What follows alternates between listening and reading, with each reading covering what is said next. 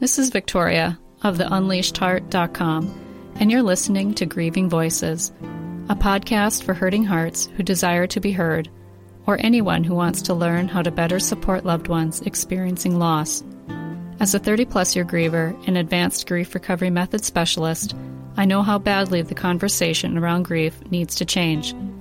Through this podcast, I aim to educate grievers and non grievers alike, spread hope, and inspire compassion toward those hurting. Lastly, by providing my heart with ears and this platform, grievers have the opportunity to share their wisdom and stories of loss and resiliency. How about we talk about grief like we talk about the weather? Let's get started. This episode is sponsored by Do Grief Differently my 12 week in person or online program that helps grievers who have suffered any type of loss to feel better. In Do Grief Differently, you learn new tools, education, and a method you can utilize the rest of your life. In this program, and with my guidance, you remove the pain of grief. The sadness will always be there because even in complicated relationships, we love. But it's the pain of grief that keeps us stuck.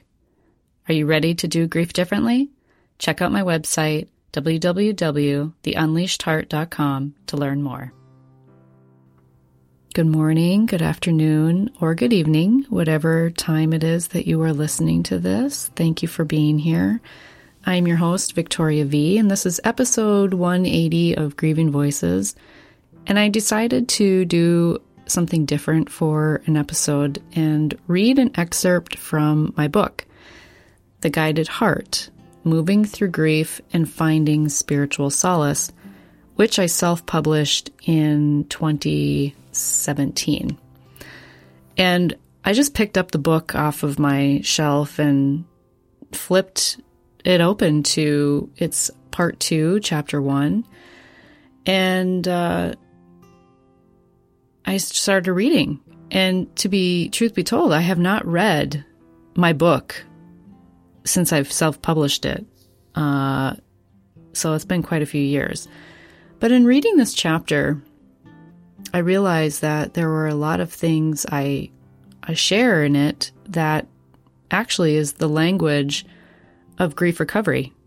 and so before I even discovered grief recovery, uh, this book was written, and it's like I had this this knowing about grief. I mean, I grew up with it, right? Like I, I grew up with grief from a very young age and and just in reading about my experience of my different grief experiences, I just could pinpoint this language that we use in grief recovery. And I just, I find that interesting because for someone who felt like they were doing okay or that they felt like they didn't need help, um, which was me, very much so for many years. Um, I still had this understanding of it. And yet, so I, I think back now in hindsight, it's like, why couldn't I figure, why couldn't I figure out that it wasn't me that was messed up? Like, it wasn't my fault that I felt messed up or that something was wrong with me. It was it was grief. And yeah, and the grace that um, I send to myself back then, just reading this. Anyway, You'll get what I'm saying when I read this, but um, I would also encourage you to read the Grief Recovery Handbook, and I'll put a link to that in the show notes. Um, and then you'll really understand what it is I'm talking about here in drawing the connection between what I will have learned two years after publishing this book, and yet that language is still in this book. And so I knew grief and understood grief better than I thought I did. I guess that's the point I'm trying to make. Anyway, I digress. Let me get on with this week's episode and reading an excerpt from my book, which is not on Audible, but perhaps maybe I should just sit down and record reading my book, and so that it is. Anyway, uh, let's get started. And I'm mistaken. It's actually part one. We all have a story. Chapter one. What is your grief story? Life is not a matter of holding good cards, but of playing a poor hand well. That's a quote by Robert Louis Stevenson. She doesn't understand anyway, I heard someone say, talking about me as if I wasn't even there. March 31st, 1987 is the anniversary of my father's death. On July 30th of that year, he would have turned 45 years old. He spent the last two years of his life, after having been given only six months to live, fighting a battle he knew he wouldn't win. The doctors said there was nothing they could do. The cancer had spread to surrounding tissues and organs. Colon cancer took my father away, and my mother became a widow at 43 years old, being left to raise two children still living at home myself, age 8, and my brother, 14 at the time. I'm not sure any woman in her position, or any woman who has been in her position, would know what to do, how to do it, or how to navigate raising grieving children while grieving themselves. It was impossible for me to understand then the profound effect my father's death would have on me by the time I was 10 years old, I would begin to grasp exactly that. Two years after the death of my father, my mother remarried. The new man in her life was a long haul trucker and was home typically every other weekend. Theirs was a tumultuous relationship. There were many disputes during their nine year marriage, and it ultimately ended in divorce. I learned during that time and from the time of my father's death that my mother was emotionally incapable of being there for both my brother and myself. I grew up quickly, as did my brother. I wasn't, wasn't a child who lashed out or got into mischief. Rather, I was the wallflower, the introvert, the shy girl in the corner who spoke up when spoken to. And honestly, to this day, I'm not quite sure how I managed my grief as a young girl, particularly in elementary school, other than stuffing it all down. My mother did not know what to do for my brother or myself. There was no grief counseling, and for reasons still unclear to this day, my father's family ceased to exist in my life following the funeral. So, from a young age, my family was my immediate family, as well as some family on my mother's side, quite small in comparison to what I would later marry into in adulthood. Learning to cope. It wasn't until journaling was a requirement for English class in high school that I started to express my feelings. I wrote poetry, started journaling for myself, in addition to journaling for class, and for the first time I began to feel some of what I stuffed down for so many years. During this period in my life, there were several occasions where I lashed out at my mother, often out of frustration that had built up within me over the years. I don't know if my mother knew how to be there for me, she couldn't emotionally care for herself. I detached myself as much as I could. Being a teenager is hard enough, but being a female teenager of an emotionally trapped mother is even harder. Therefore, we never developed a mother daughter bond that I would have loved to have shared with her. I think she realized the daughter who had taken emotional care of her all those years was eventually leaving too. My childhood is where my grief story began, However, it's certainly not where it ended. There would be several more lessons to follow in my life. I believe there are different faces grief presents during our lives, and often it presents itself in ways you least expect. The faces of grief.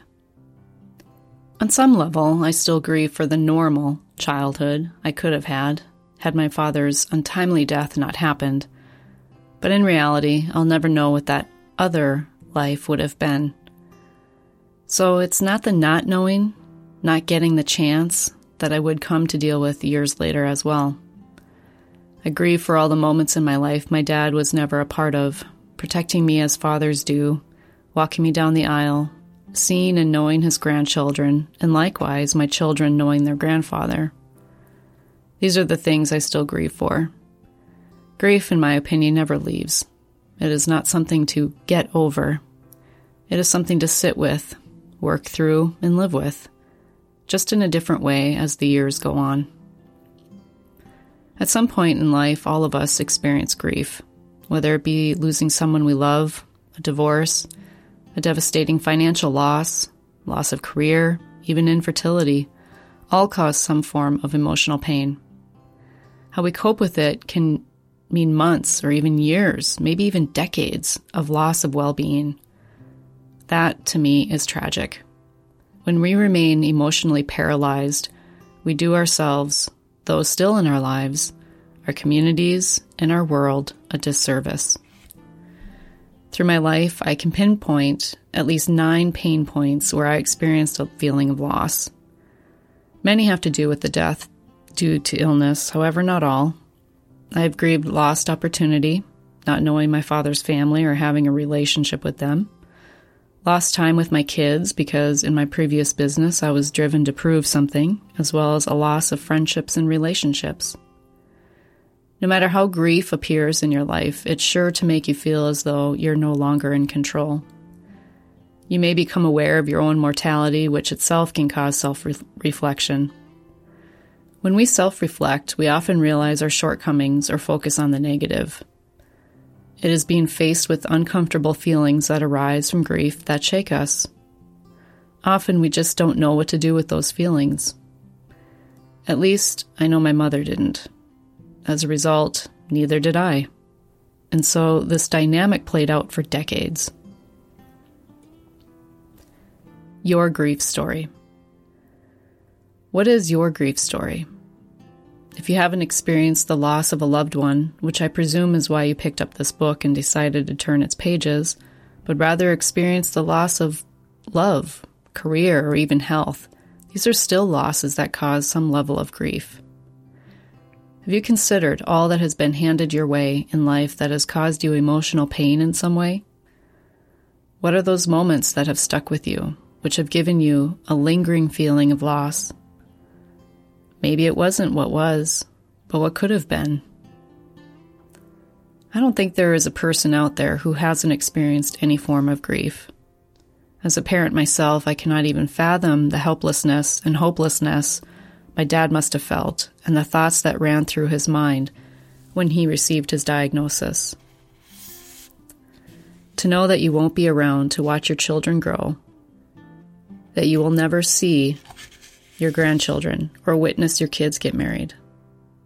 All of the hopes and dreams of living a life, a full life with your spouse, are shattered in one sentence spoken by a doctor sitting across from you in a sterile, impersonal office.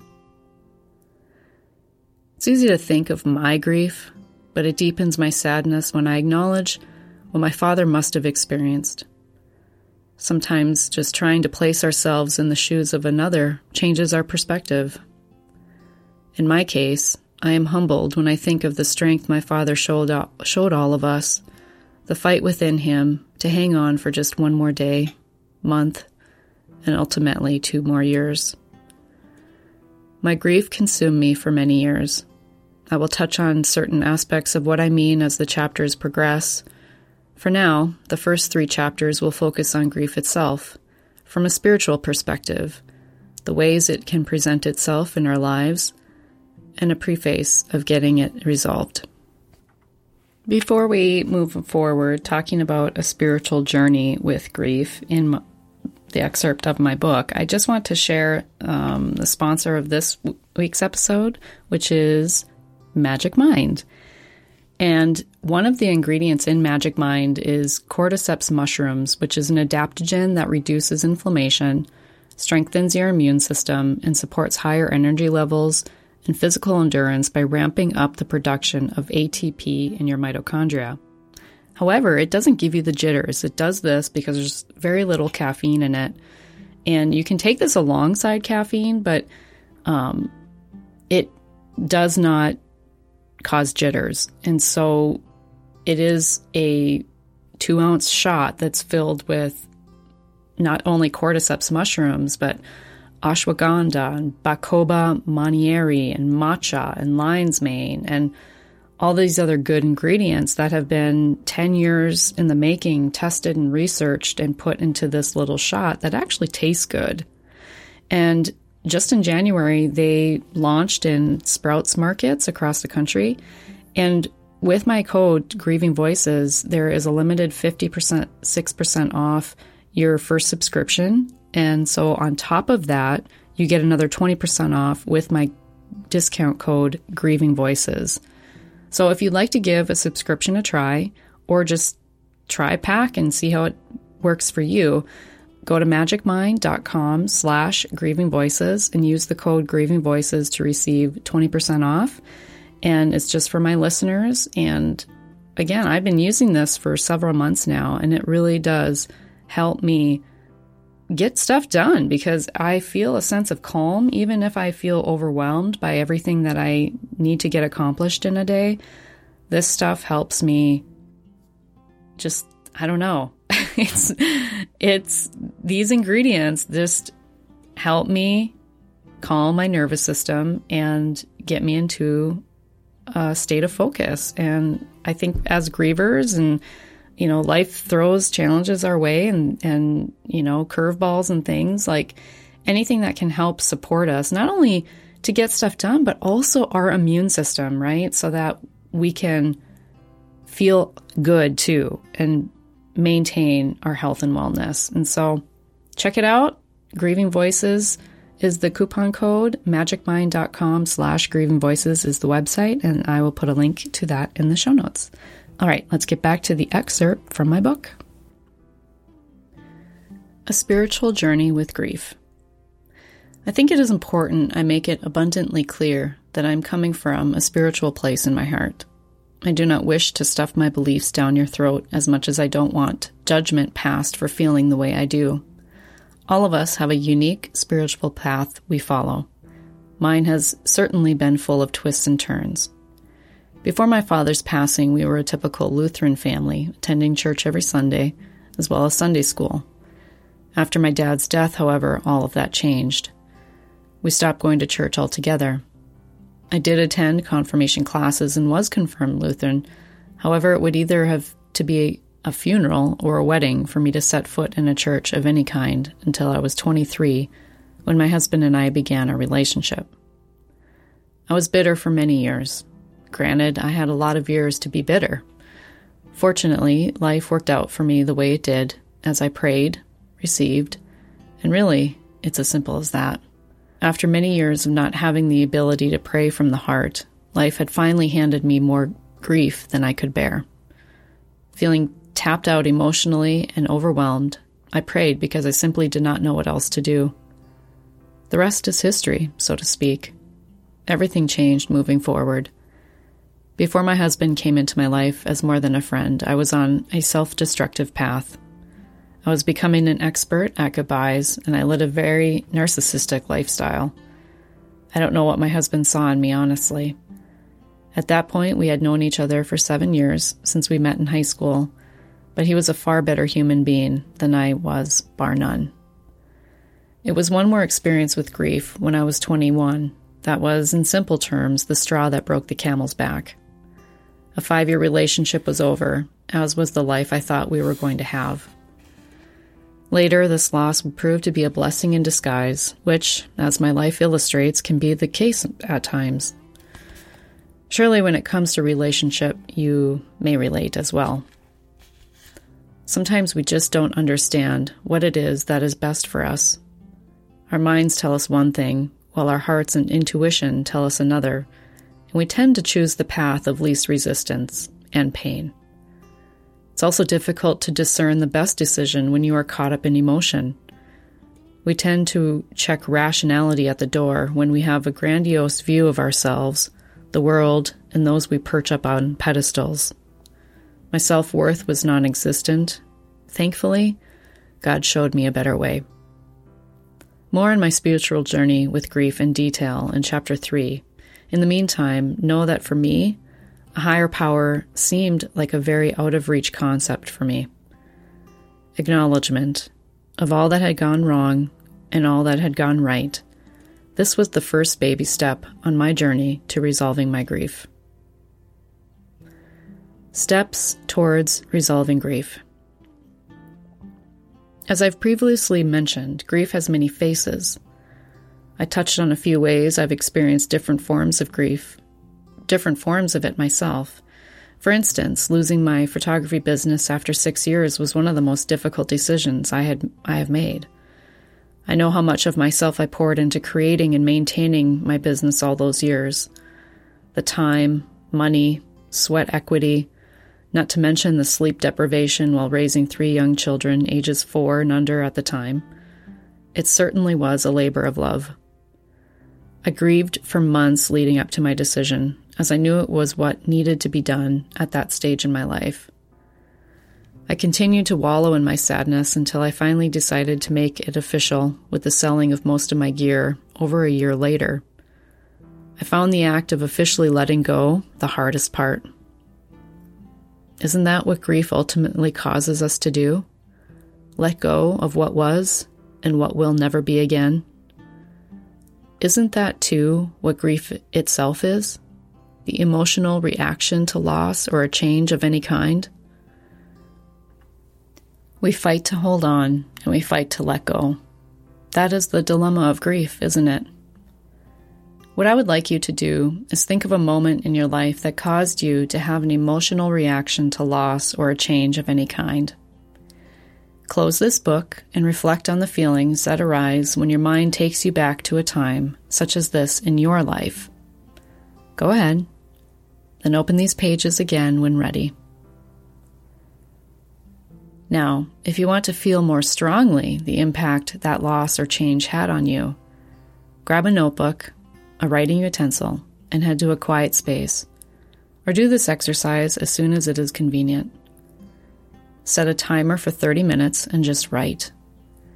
If you're stumped on where to begin, finish this sentence.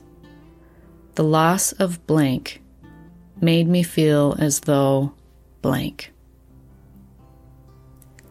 One thing to consider before doing this is to understand my intention, which is having you write out, possibly for the first time, your feelings surrounding the event that has shaken you to your core.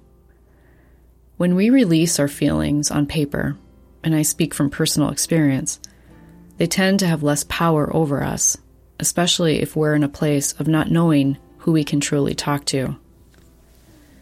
The act of writing our fears, worries, and emotional pain forces us to sit with those feelings and can be very therapeutic.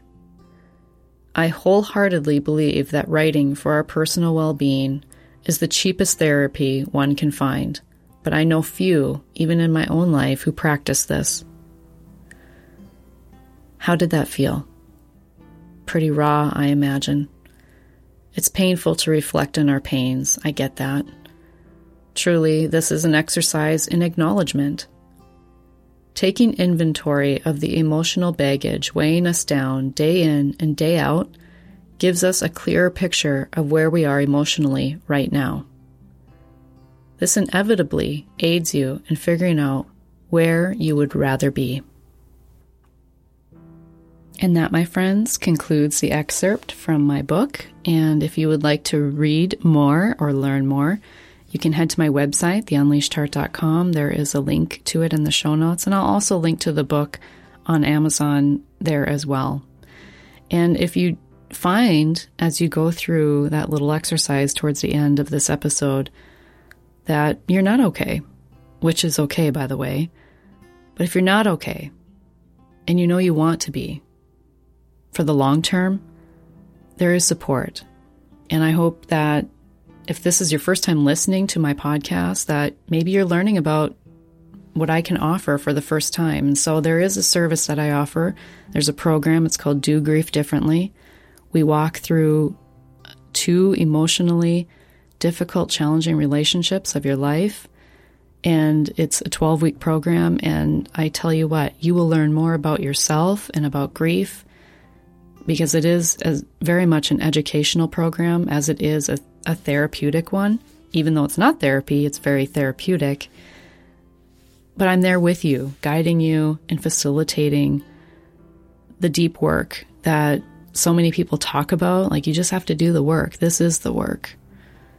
Um, and just it's my job to create a safe space for you to to release and to let go and to move forward with a different perspective with new knowledge, new tools that you carry with you for the rest of your life. And so, if that resonates with you, I encourage you to check out my website. Uh, again, the link will be in the show notes, and I'll also link to Do Grief Differently in the show notes as well. So, thank you so much for your time and listening today. I hope this um, resonated with something in your heart and that that little exercise helped bring to light um, something that's lingering within you that's just really wanting to come out. And know that there is support. You're not alone, and there is hope. And remember, when you unleash your heart, you unleash your life. Much love. From my heart to yours, thank you for listening. If you like this episode, please share it because sharing is caring. And until next time, give and share compassion by being a heart with ears. And if you're hurting, know that what you're feeling is normal and natural. Much love, my friend.